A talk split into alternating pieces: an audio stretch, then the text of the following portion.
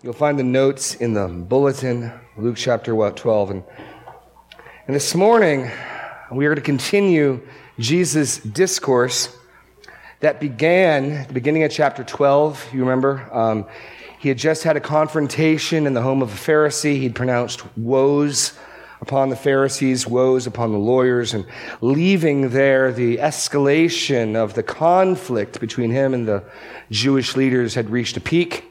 They were hunting him, trying to trap him. And Jesus also ups the ante and on his end, as we saw at the beginning of chapter 12, in verse 1. In the meantime, when so many thousands of people had gathered together that they were trampling one another, he began to say to his disciples first, Beware the leaven of the Pharisees, which is hypocrisy. And, and Jesus warns them of that, tells them to prepare the persecution that is coming as the conflict between him and the religious leaders of Israel um, escalates further. Um, people have to choose sides. Um, there will be um, violence, there will be um, suffering. And then, um, cueing off of a, a, voice from the crowd, Jesus warns his disciples of a second danger. The first, the danger of, of not persevering through persecution, of, of not confessing Christ before men. The second is the danger of money and possessions. And then he, he warned his disciples, and we saw this last week, on the need to be watchful, the need to be faithful. We looked at the three examples of, of the stewards household slaves who would receive either the blessing when the master returned of having the master gird up his loins and serve them at his feast, the master giving them greater authority, or in, in the case of the disobedient and rebellious slaves, being cut into pieces, being beaten severely. And so Jesus has warned his disciples about the dangers that they face, the dangers that will likely cause them to fall away. He has put the carrot and the stick out. The carrot, the, the three times blessing is announced last week. Blessedness for being awake and alert, blessedness for being faithful with the duties that God has given you, and the warnings of the disobedient or the ignorant or the careless servant. Well, Jesus now, I think, keying off of this view of his return, um, issues this next statement. And it's, and it's kind of shocking. When we think of the question, why did Jesus come? Why did, why did Jesus come into the world? There are a number of answers that can come to our minds. In fact, the scriptures answer this question in a number of ways. But I think there are certain answers the scripture gives, certain themes of Christ's coming that we minimize or ignore. These are not themes that I generally hear in gospel presentations. These are not general truths. It, we can sort of, by overemphasizing certain truths and ignoring other truths, we can actually paint an inaccurate picture. I, I was listening to a sermon of Pastor Daniels from a few years ago where he said, a half truth presented as a whole truth becomes a complete untruth. And so we can so emphasize the question why did Jesus come? He came for peace. He came to save us. He came to show God's love.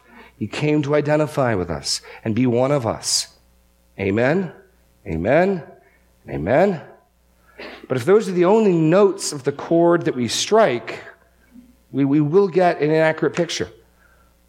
And it sort of leads to the sort of the, the, the sissified Jesus who's just his heart's breaking, and that's it. Now look at Jesus' statement for why he came in this text. And again, this text is not the whole reason why Jesus came. But Jesus will say twice in this passage why he came. And this needs to fit into our understanding. It needs to fit into our concept of who he is and why he has come to stretch and challenge us from overly simplistic um, platitudes. So let's read verses 49 to 53. I came to cast fire on the earth, and would that it were already kindled. I have a baptism to be baptized with, and how great is my distress until it is accomplished. Do you think that I have come to give peace on earth? No, I tell you, but rather division. For from now on, in one house there will be five divided, three against two two against three. They will be divided, father against son, son against father, mother against daughter, daughter against mother, mother-in-law against her daughter-in-law, and daughter-in-law against mother-in-law. That's a, that's a challenging paragraph. Twice we see Jesus state purpose in coming. In, in the first verse, he came to cast fire on the earth. And then in verse 51, do you think that I've come to give peace? No, I tell you, but rather division. Jesus says plainly, I came to cast fire in the earth. I came to cause division, not peace. Now, that's not the whole story of why Jesus came, admittedly. But that is a true story. And it needs to fit into our understanding of who he is. We need to realize that, that Jesus is, and we should expect this, a bit more complex bit more nuanced than we're used to. And he, he, he doesn't fit a simple mold. And here, as he pours out his heart, he, he speaks to his purpose in coming. And we're going to look at this in three points. I titled this Peace, not peace, but division. Not peace, but division. And begins, Jesus, in uh, verse 49, I came to cast fire on the earth and would that it were already kindled. And the first point we see here is that Jesus came to bring judgment. Jesus came to bring judgment. Now, I asked you a moment or two ago to think about how you might answer, why did Jesus come? And, and the scriptures do give a number of answers. I'll read some of these. Matthew 5, 7. I've come not to abolish the law and the prophets, but to fulfill them. Jesus comes to fulfill scripture. Matthew 9, 13. I came not to call the righteous, but sinners. Jesus came to call sinners. We already saw in Luke 5:32, I've come not to call the righteous but sinners to repentance. John 5:43, I've come in my Father's name. Jesus comes authorized because his Father has sent him. Why did Jesus come? He came because his Father sent him. John 6:38, for I've come down from heaven not on my own will, but, but the will who sent me. Jesus comes as a as an obedient son, as an ambassador on another's business. And these are some of the next ones, some of the ones we cherish the most. John 10 10. The thief comes only to steal and kill and destroy. I came that they may have life, have it abundantly. Why did Jesus came? He, he came so that we could have life and have it abundantly. John 12 27.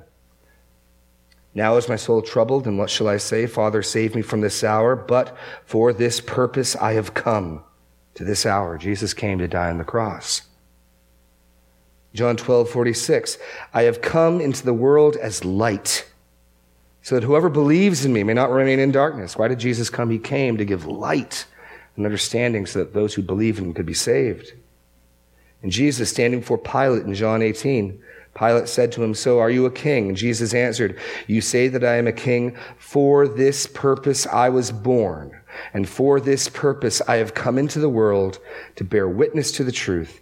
Everyone who is of the truth listens to my voice. Now, those are some biblical answers for why Jesus has come. But in addition to those that we feel much more comfortable with, stands our text before us and some other texts like Matthew 10, 34 to 35. Do you think that I've come to bring peace on earth? I have not come to bring peace, but a sword. Or John 9, 39. For judgment I came into this world, that those who do not see may see, and that those who see may become blind. See, it's not as simple as one answer for why Jesus came. So again, this is not the whole story. This is not the only reason why Jesus came, but it is a reason, and it needs to fit into our understanding of who he is, what his mission is. So Jesus came to bring judgment. Jesus came to bring judgment. Now, I think the reason he goes here is for two reasons. One, he's just been talking about the recompense or the judgment that will be given to the various household slaves whether it's the, the blessing of, of being served by the Messiah, being called a faithful steward, of being set over the whole house, or whether it's being vivisected, beaten severely. A, a verdict, a judgment is being rendered. I think another reason why Jesus brings this up is to make it clear that the coming conflict that even now is escalating is no accident, no mistake. He came for this conflict. He came for this fight. This is not a failure. Oops. No, rather, Jesus came to cast fire on the earth. Now, that fire, if you turn back to John 3, I think is clearly a picture of wrath. Fire is a picture of divine wrath. All throughout the Old Testament, God sends fire as a judgment, but in Luke itself, we get the, the answer to this metaphor. What does it mean, fire? And we get it from the mouth of John the Baptist, or Dunking John, as I like to refer to him, John the Immerser. In Luke 3, verse 9, even now the axe is laid to the root of the trees. Every tree, therefore, that does not bear good fruit is cut down and thrown into the fire. It's destroyed, it's devoured, it's consumed. Verse 16 and 17 John answered them all, saying, I baptize you with water, but he who is mightier than I is coming, the strap of whose sandal I am not worthy to untie. He will baptize you with the Holy Spirit and fire.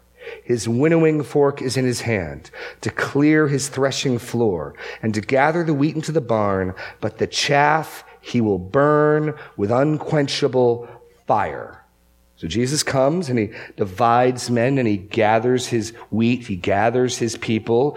Those are the ones he baptizes with his Holy Spirit and everyone else gets immersed with fire, destroyed, devoured. It's a picture of divine wrath and judgment. And Jesus says that's why he came. He came, we, we celebrate this, to save his people, but he also came to judge the rebels. Came to judge the rebels. Jesus is also intent not only on saving his people, but he is also intent on judging his enemies. And, and we, we misrepresent the Lord when we think of him. And I've heard um, some televangelists speak of him as in heaven, you know, not wanting, like we're twisting his arm behind his back. Don't, don't make me judge you. Don't make me punish you. Please don't. Look at what he says here. I came to cast fire on the earth. Not only that, but would that it were already kindled. He's impatient. He's desiring it to happen soon. Which also means it isn't happening yet. Jesus came to do this, but it's not the fundamental purpose of his first coming. And here what Jesus is doing is, is linking together his entire mission for the Father, his first coming and his second coming. We've just been looking as he goes through the, the three parables of the three household slaves about his second coming. And so your blank here in point B, Jesus' first coming makes possible his second. Jesus' first coming makes possible the second. That's clear from the grammar here. He has come to cast fire on the earth. It isn't lit yet. He wants it to be lit. He wants this judgment, but it isn't here yet. It isn't here yet. Why is that? Because according to Matthew 28 18, it's the beginning of what we know as the Great Commission by virtue of Jesus' death and resurrection, he is able to say, All authority in heaven and earth has been given to me. And it is by virtue of that authority that Jesus returns to claim his inheritance. When he has written on the inside of his thigh, King of Kings and Lord of Lords, when he comes with, as it were, the title deed for the planet Earth to render out judgment, to render out wrath. And so his first coming makes way possible for the second coming. And Jesus is viewing then his first coming in this, in this line, in this continuity of where we're headed. In his first coming, he comes and he becomes a man and he lives among us and he bears our weakness and infirmity. He dies on the cross for our sins. He raises from the dead by virtue of that death, burial, resurrection. He is given the name that is above every name. And by virtue of that authority, he will return to judge the world in righteousness. And make no mistake, he is eager to do that. He is eager to do that. That's our third point. He greatly desires the fire to be kindled. He greatly desires the fire to be kindled. And this is something we can struggle with because we know that God loves. God is love. We know that God takes no pleasure in the death of the wicked. My men's group are going through Ezekiel. We just went through that passage. God is no sadist who gets joy out of pain of others. But I think a, a good analogy to picture this is think of a, a judge um, uh, a, who regularly sentences criminals to jail. And he can say legitimately, I take no pleasure in the pain these men will suffer. I take no pleasure um, when I have to send a man for execution. But I delight in justice being done. And I sleep like a baby at night knowing that, that what I do is right and just and fitting and proper. He's able to say simultaneously, I feel sorrow for these men. I, I wish they wouldn't commit crimes. And I do not hesitate to do what is right and to mete out the just punishment. So Jesus will weep over Jerusalem. He will call men to himself. He does care. He does have compassion. He does long for his people. And yet, when the time comes to render out judgment, he will not flinch. He will not hesitate. He will not do it with a tear in his eye. He longs to pour out this wrath. Not only that, but, but we will as well. Turn to Revelation chapter 9. Turn to Revelation chapter 9. I'll, I'll give you a glimpse under the throne of God. This isn't just God's zeal for judgment and wrath, this is the church's zeal. One of the things we're going to see in this passage is, is, is fundamentally about loyalty and where your allegiance lies. And when we die and are glorified, our allegiance will be solely with God. Revelation chapter 6, verse 9. He opened the fifth seal. I saw unto the altar the souls of those who had been slain for the word of God and for the witness they had borne. And they cried out with a loud voice, O sovereign Lord, holy and true, how long before you will judge and avenge our blood on those who dwell on the earth? What are they crying out for? Vengeance, retribution, wrath, judgment. Sinless, perfected souls in the presence of God are not calling for a stay of execution. They are calling out in impatience. They are calling out, How much longer? And I submit if we were there, that would be the cry of our hearts as well. And, and the, the, the, great mystery here is that Jesus is accomplishing both the salvation and the judgment in, in one fell swoop. Turn, turn to Second Thessalonians. Second Thessalonians chapter 2. Um, Paul, writing to the believers in Thessalonica, weaves these two threads together. Why is Jesus coming back? We ask the question, why did he come the first time? Why is he coming back the second time? And Paul will give a double answer. 1 Thessalonians 5. 1 uh, Thessalonians 1 5. Sorry. Actually, let's start in verse 4. Therefore, we ourselves boast about you in the churches of God for your steadfastness and faith in all your persecutions and in the afflictions that you are enduring. Paul is boasting about the church because they are faithfully persevering in afflictions. We already saw that Jesus warning his disciples, they're going to bring you before men. They're going to persecute you, but you need to be faithful to confess. Well, the church at Thessalonica is doing just that, and the apostle Paul is rejoicing. But then he will help interpret their sufferings. Verse 5. This, their sufferings, is evidence of the righteous judgment of God, that you may be considered worthy of the kingdom of God, for which you are also suffering, since indeed God considers it just to repay with affliction those who afflict you, and to grant relief to you who are afflicted, as well as to us, when the Lord Jesus is revealed from heaven with his mighty angels. Notice what he's saying. When Jesus is revealed from heaven, two things happen. We get relief, and the rest get affliction. He'll spell out even further. When his when he, the Lord Jesus is revealed from heaven with his mighty angels in flaming fire, inflicting vengeance on those who do not know God and on those who do not obey the gospel of our Lord Jesus. They will suffer punishment of eternal destruction away from the presence of the Lord and from the glory of his might when he comes on that day to be glorified in the saints, to be marveled at among all who have believed because of our testimony to you was believed. Why is Jesus coming back the second time? To pour out wrath and fury and indignation on those who do not obey the gospel, and to comfort, relieve, and be marveled at among those who believe. And he is passionate about both of those missions, not just one. Back to, back to Luke 12. There's no other way around it.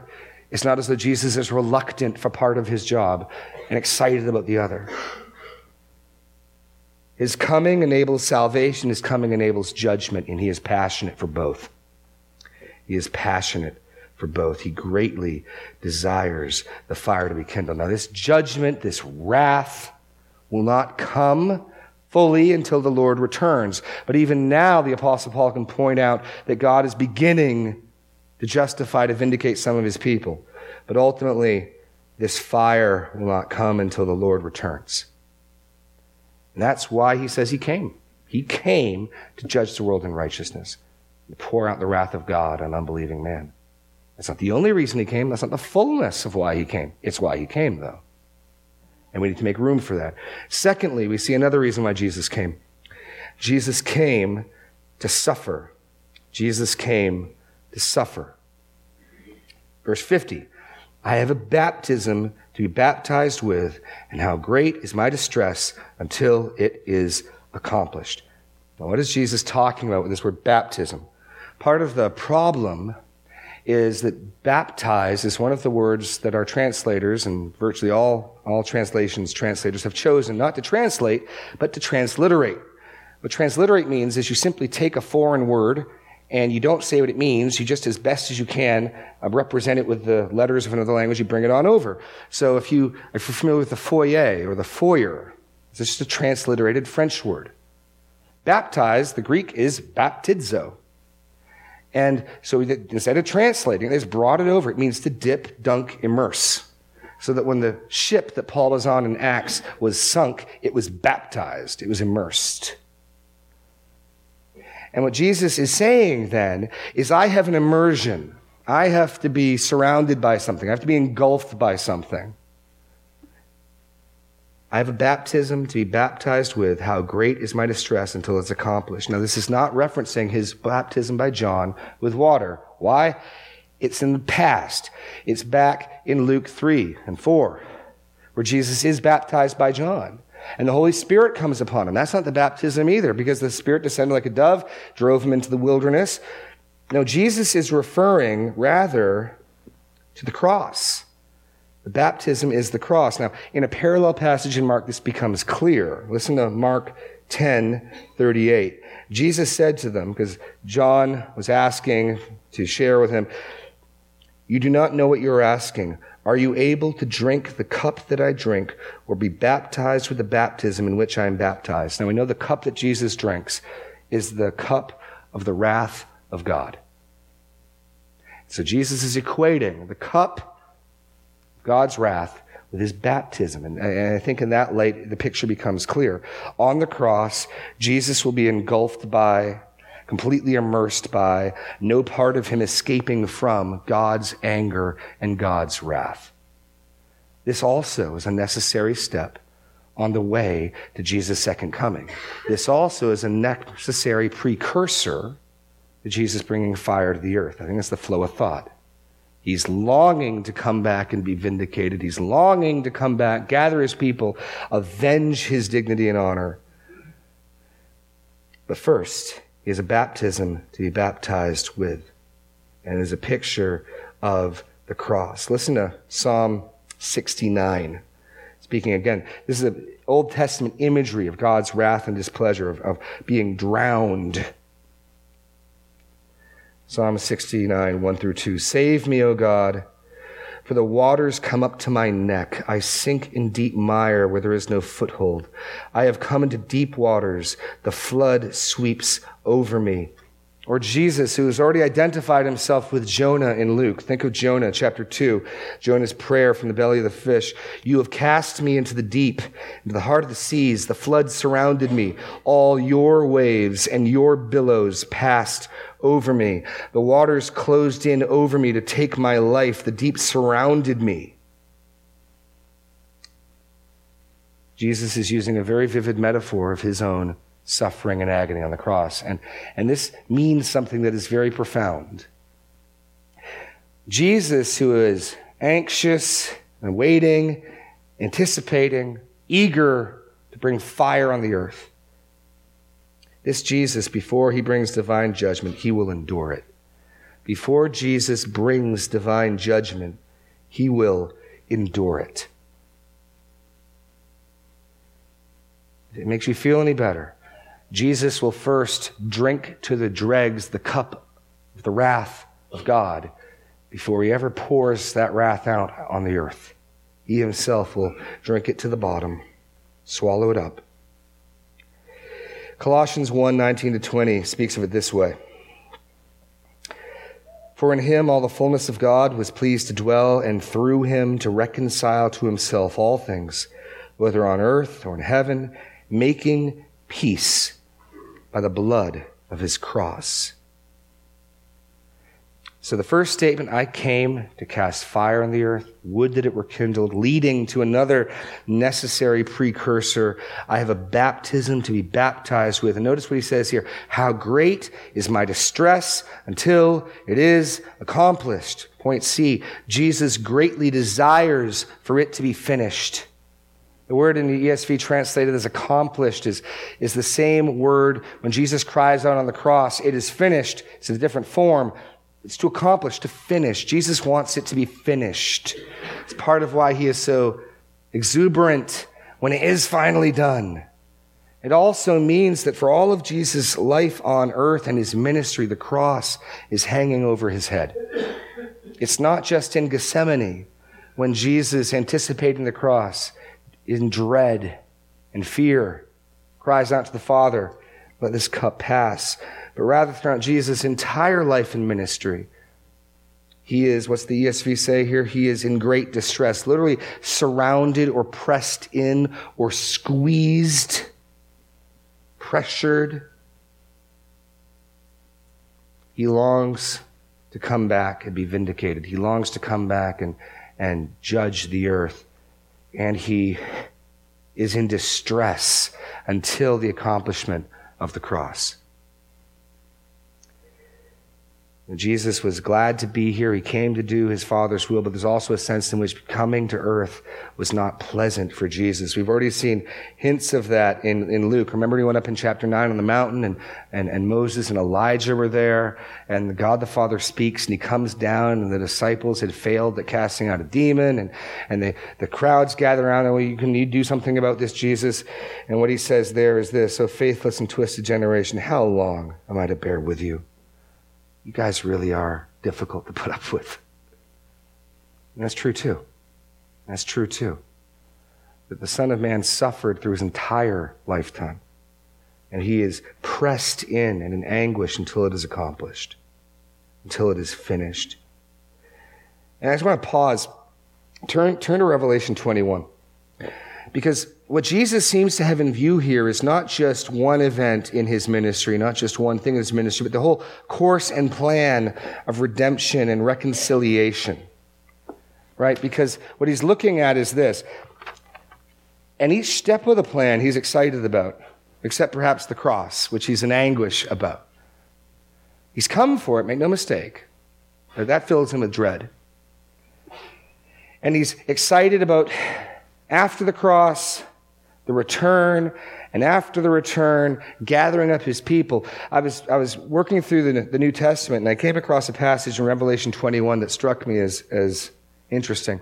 So Jesus wants the cross to be finished. And on the cross, when it's done, when the most difficult, painful thing the Son of God would ever endure was done, never to be repeated, he cries out tetelestai, it is finished. Well, at an equally significant point in redemption history, the Father from his throne makes a similar statement. And I want you to see where all this is headed, because pouring out wrath isn't the final step either in God's plan. The cross is a step to God's plan. The second coming is a step to God's plan. But look at Revelation 21. Then I saw a new heaven and a new earth. Verse 1. For the first heaven and the first earth had passed away, and the sea was no more. And I saw the holy city, New Jerusalem, coming down out of heaven from God, prepared as a bride adorned for her husband. And I heard a loud voice from the throne saying, Behold, the dwelling place of God is with man. He will dwell with them and they will be his people and God himself will be with them as their God.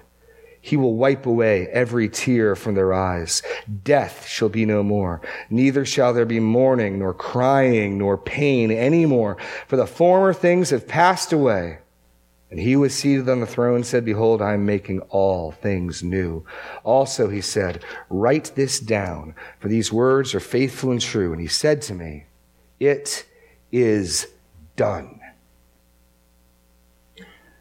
So, at one key turning point in redemptive history, the Son has finished paying for our sins. He has fully absorbed God's wrath, and he cries out, It is finished. And the Father, upon finally ending death, suffering, judgment, all that's left now is his redeemed humanity in his presence. I mean, the, hell is still taking place, but all that we're looking at here is God and his people with no more death, no more tears, no more sorrow, no more shame, no more suffering. And when that finally happens, the Father from his throne says something very similar It is done. This, this is where it's all heading to. This is ultimately where Jesus' first coming, his second coming, the cross, the judgment is all getting us to, is this place. And Jesus is excited to move the program along and to get there. He came for judgment. He also came to suffer. He came to suffer. And that's necessary as well because how else could we be forgiven? How else could there be a people who escape God's wrath? Because we all deserve God's wrath. We all sin. We all inwardly want to do our own thing and go our own way. And so God sends his son to do what we could never do for ourselves, to, to live a sinless life, keeping God's law. After all, Jesus says he came to fulfill the law. He does in his perfect life. He dies on the cross for our sins as our substitute, taking our place. And he's raised again on the third day because he was sinless because the Father accepted his payment. And now we, we can turn to him in repentance and faith. We can turn and trust in him, and we can be forgiven. That, that's the gospel offer. So Jesus makes this statement. He is, he is excited, passionate about bringing judgment on the earth, and that should frighten you. He will not hesitate. His hand will not stay. His eye will not flinch or pity when that day comes. And, and if you are not in Christ, you will receive full measure God's wrath. That fire that devours will be poured out on you. But the good news is Jesus came also to suffer so that we could escape that wrath, so that we could be forgiven, so that we could look in faith to Him, trust in Him, and escape that fate. And he, he mentions that too. Third, however, Jesus came to divide. Jesus came to divide. Whereas the fire is yet a ways off, this final reason for Jesus coming is now present. Look what he says. For from now on, in one house there will be five divided, three against two, two against three, they'll be divided. Father against son, son against father, mother against daughter, daughter against mother, mother in law against her daughter in law, and daughter in law against mother in law what's going on here. And here we have a, a difficulty to deal with in Luke. Because Jesus understands, I think, that what he said in the last two statements about fire and a baptism is going to be somewhat shocking and somewhat confusing to his audience. So when he says to them, Do you think that I have come to give peace on earth? He knows they have reason to think that. And if you've been reading along in Luke's gospel, you have reason to think that as well in Luke chapter 1, Zechariah prophesying over his newly born son John says this, because of the tender mercy of our God, whereas the sunrise shall visit us from on high, to give light to those who sit in darkness and the shadow of death, to guide our feet into the way of peace. Jesus came to guide our feet into the way of peace. What do the angels say? To the shepherds at Jesus' birth. Glory to God in the highest and on earth peace among those with whom he is pleased. So, how can Jesus say, I, I, didn't, I didn't come for peace? I came for division. The angels announced he came for peace. Zechariah announced he came for peace. Jesus himself announces peace. When he sends out the 70, what does he tell them? In Luke chapter 10, whatever house you enter, first say, peace be to this house. And as the son of peace is there, your peace will rest upon him. What does Jesus say to the sinful woman who weeps at his feet and washes them with his hair? He says, Go in peace, my daughter. Here's, here's what I think is going on. There is a sense in which Jesus brings peace. There's one sphere, if you will, one domain to which Jesus absolutely comes to bring peace. And there's another domain to which Jesus does not come to bring peace, but division. And he's speaking about the one, not the other. So, point A here Jesus came to bring peace and to bring division in two separate spheres. In one arena, in one domain, he came to bring peace. Make no mistake. In another arena, he came to bring conflict and division and a sword.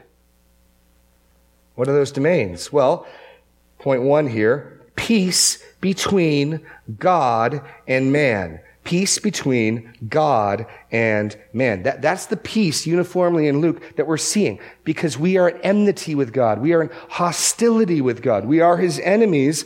As Jesus has already said, God is sorely provoked and in one sense eager to pay us back, eager to pour out the fire of his wrath. And yet Jesus comes to give peace with God. Romans 5 1 summarizes the gospel this way. Therefore, since we've been justified by faith, we have peace with God. And so the announcements of peace in Luke's gospel are always between man and God. Turn, turn back to Luke chapter 7. Turn back to Luke chapter 7. Then we see a good example of this.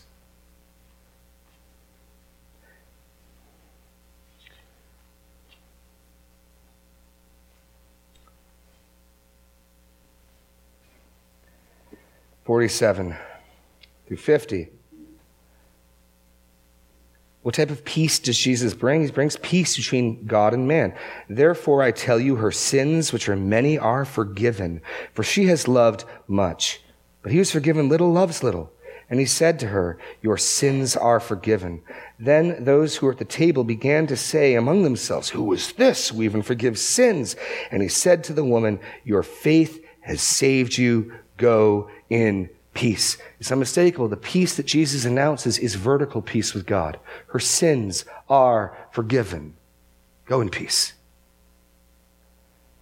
What Jesus is talking about here, and here's point two, is even though he came to bring peace between God and man, he also came to bring division between man and man. He came to bring division between man and man. If you stay here in Luke 7, I think you see that. In fact, in the very act of announcing forgiveness and peace on this woman, what does he create? Grumbling, hostility from the Pharisees. His very act of making peace with this woman creates conflict and hostility horizontally with his dinner guests and host. In fact, a little earlier, in Luke's gospel in chapter, in, sorry, chapter 7, verse 34. What's the accusation that they're beginning to make against Jesus? The Son of Man has come eating and drinking, and you say, Look at him, a glutton and a drunkard and a friend of tax collectors and sinners. So Jesus' very act of making peace between men and God, women and God, is the very thing that's creating the hostility horizontally with other men. So Jesus comes to bring peace between men and God, but his very act of coming is the very thing that will create conflict horizontally among people. That's the point. division between man and man. And then Jesus makes a explicit example. Now, earlier in chapter 12, we saw Jesus back in verse 10, sorry, not 10, verse 11 of chapter 12, speak of the conflict we'd have um, at sort of a legal society level. They will bring you before the synagogues and the rulers and the authorities. Do not be anxious about how you should defend yourself or what you should say, for the Holy Spirit will teach you in that very hour what you to say. So he's already told them about the conflicts they'll have with the political leaders and the conflicts they'll have with the community and religious leaders. But here, going to the other end of the spectrum, Jesus makes it clear this division he brings between man and man will penetrate to the most tight and normally undividable relationships in life family relationships, relationships between parents and child. That Christ will make a division there. And the reason that is, is because, point one, Jesus demands our absolute loyalty that exceeds the closest earthly bonds. Jesus demands our absolute loyalty that exceeds the closest earthly bonds. That because that's, that's the way things work. When you can see that conflict's coming, you've got a choice, right? You can either, you can either hold fast to your convictions, hold fast to what's right, weather the storm, deal with the conflict, or you can cave. And sometimes we avoid conflict by, by not saying what we should say, not doing what we should do. And where is that stronger of a desire than in one's family? I want to get peace in my family. And what Jesus is saying, no, no, if you're my disciples, if you're confessing before men, that also means you'll be willing to suffer the displeasure of your mother, your father, your son, your daughter, to even make them your enemies. And I don't think this is hyperbole. I don't think at all that this is hyperbole. To turn back to Exodus, please, 32. I know we're jumping around a bit this morning, but turn back to Exodus 32. I don't think this is hyperbole one bit. There is a line of continuity that we see in scriptures of what Jesus demands of his would be followers. And it is constant throughout scripture. What Lord demands. And this is the story of the, the golden calf, and the people broke out and they worshiped the calf, and Moses comes down, and, and first he smashes the calf in verse 20 and, dis, and, and pours the, the gold dust in the water and makes the people drink it. But he's not done. He goes to Aaron and asks him what happened. Aaron has a lame excuse. I threw the gold into the fire and then the, the calf jumped down. Verse 24. That's what he said. The sin makes you stupid. And he had to say something. Now pick it up in verse 25. I mean, I don't, I, I don't know if you thought that was going to work. My kids try things like that with me. But um, when Moses saw that the people had broken loose, for Aaron had let them break loose, to the derision of their enemies. Then Moses stood in the gate of the camp and said, Who is on the Lord's side? Come to me. And all the sons of Levi gathered around him. This is going to be a defining moment for the tribe of Levi. Now watch what happens here. He said to them, Thus says the Lord God of Israel, Put your sword on your side, each of you, and go to and fro from gate to gate throughout the camp, and each of you kill his brother and his companion and his neighbor. That's not hyperbole. That's, that's command. What he's saying is to the tribe of Levi, you start at one end of the camp with a sword in your hand, and you walk from one side to the other, and you cut down and you strike down everyone who you come across. Just imagine that. And he makes it clear I, I don't care if you come across your brother. I don't care if you come across your father, your mother, your wife, your children. They're going down. Now, only God has the authority to give a command like this. And only God's appointed leader, Moses, has the authority to relay it. And I am so very thankful that Christ's kingdom right now is not of this world. And so we're not called to pick up swords. We're not called to meter out this type of justice. But notice what he's demanding of is a loyalty from Levi that exceeds all other loyalties. And amazingly, verse 28, the sons of Levi did according to the words of Moses. And that day, about 3,000 men of the people fell. And Moses said to them, Today you have been ordained for the service of the Lord, each one at the cost of his son and of his brother, so that you might bestow a blessing upon you this day. You ever wonder how Levi got singled out to be the tribe of priests to God? This is why. This is how they attained their priesthood. And Moses references that in Deuteronomy 33. You can turn back to Luke. I'll, I'll, read this. In Deuteronomy 33, Moses has a closing song. And as he goes through his closing song at the end of his life, he references each of the tribes by name. And he picks up on this in Deuteronomy 33, 8 through 9.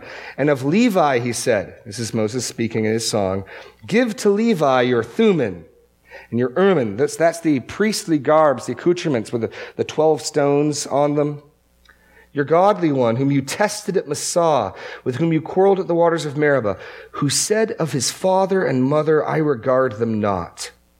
He disowned his brothers and ignored his children, for they observed your word and kept your covenant.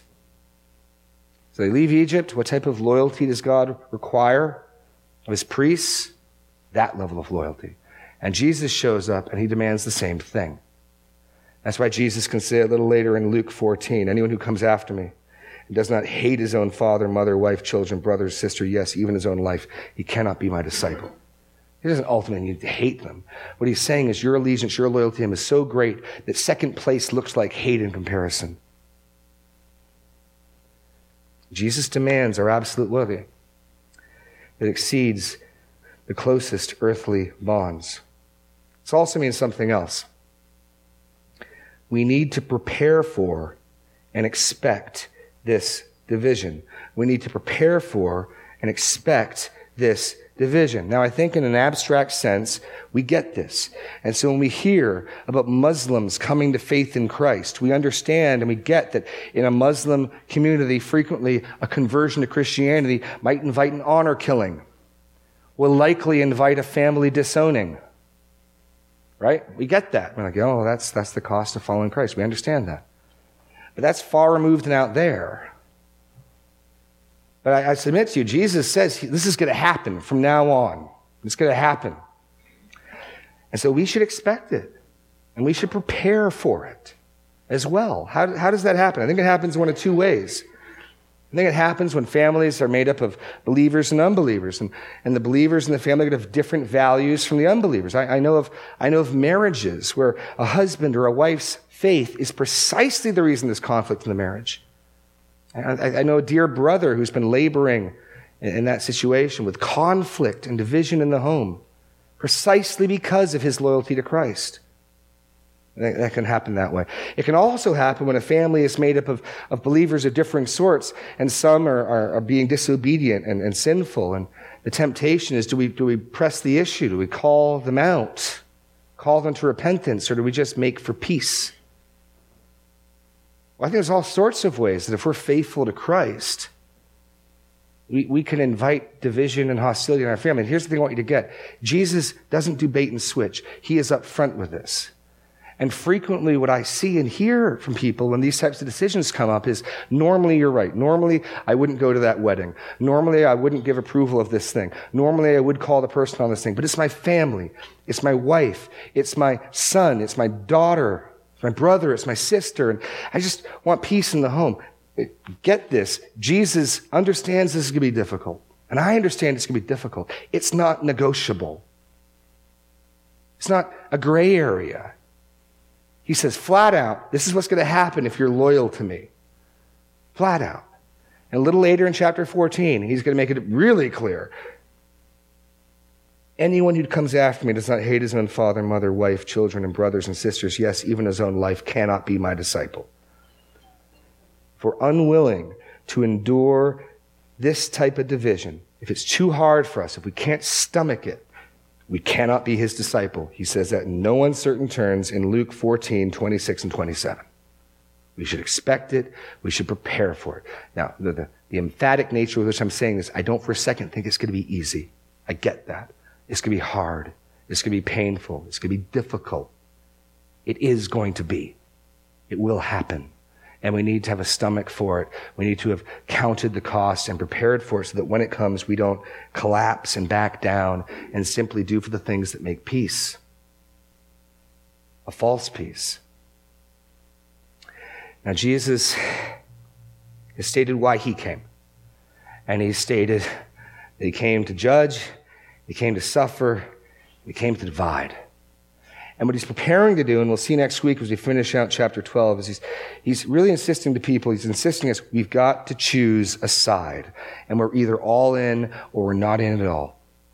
We're either all in or we're not in at all. You got to choose a side. You're either going to be that faithful servant or you're going to be the servant who's cut into pieces. You're either going to receive a blessing or you're going to receive a curse. You're either for Jesus or against Jesus. We've seen that. Your loyalty ultimately lies with him or with something else. And, and I love the fact that Jesus does not bait and switch. So often in our modern evangelism, we don't mention anything about suffering. We don't mention anything about self-denial. We don't mention anything about persecution. We just emphasize the positives. And then people make a profession of faith and then things start to get tough. Persecution comes and the seed that was sown in the rocky soil withers and dies. Or they become consumed with the world and the seed that was sown among thorns dies. Jesus had no problem telling crowds, thousands upon thousands, these hard sayings. It doesn't mean we always say that, but when, these are types of things we should and can and will be saying as it is appropriate. And I know this type of teaching stretches our understanding of who Jesus is. And it's not the whole story of who he is, and it's not the whole story of why he came. But by God's grace, we will receive and embrace and add this to our understanding of who he is. By God's grace, we will because we are spared the fire that is coming. Precisely because Jesus was baptized with the baptism which he received of the Father's wrath. Our part in this is being willing to, not moving away from, not creating conflict unnecessarily, but not being surprised when it comes in our families. Make no mistake, Christ will save you from your sin. He will give you peace with God, but he makes no promises about peace in your family. In fact, if anything, he says we should expect conflict. He'll be with us. He'll strengthen us through that. But he's upfront about it. This isn't the fine print. This is Jesus speaking to thousands upon thousands, making it clear what they must be willing to do to follow him. By God's grace, we will make that commitment and we will be willing to do that as well. Let's pray. Lord God, this is a hard word, hard teaching. But Lord, um, just as your son did not flinch and turn away from what you called him to, the cross. Let us not flinch and turn away when faithfulness to you breeds um, conflict in our homes. Let us not be unwilling to endure the shame of Christ, for he endured the shame of the cross. Lord God, give us the faith to receive this, to endure this. And Lord, for those who are already experiencing the conflict in their homes and their marriages and their families that comes from being faithful to you. I pray that you would give them strength, that you would give them comfort, that you would, their inner man strengthen them by your spirit, that the body would be to them fathers and mothers and sons and daughters and brothers and sisters. Lord God, in Jesus' name we pray. Amen.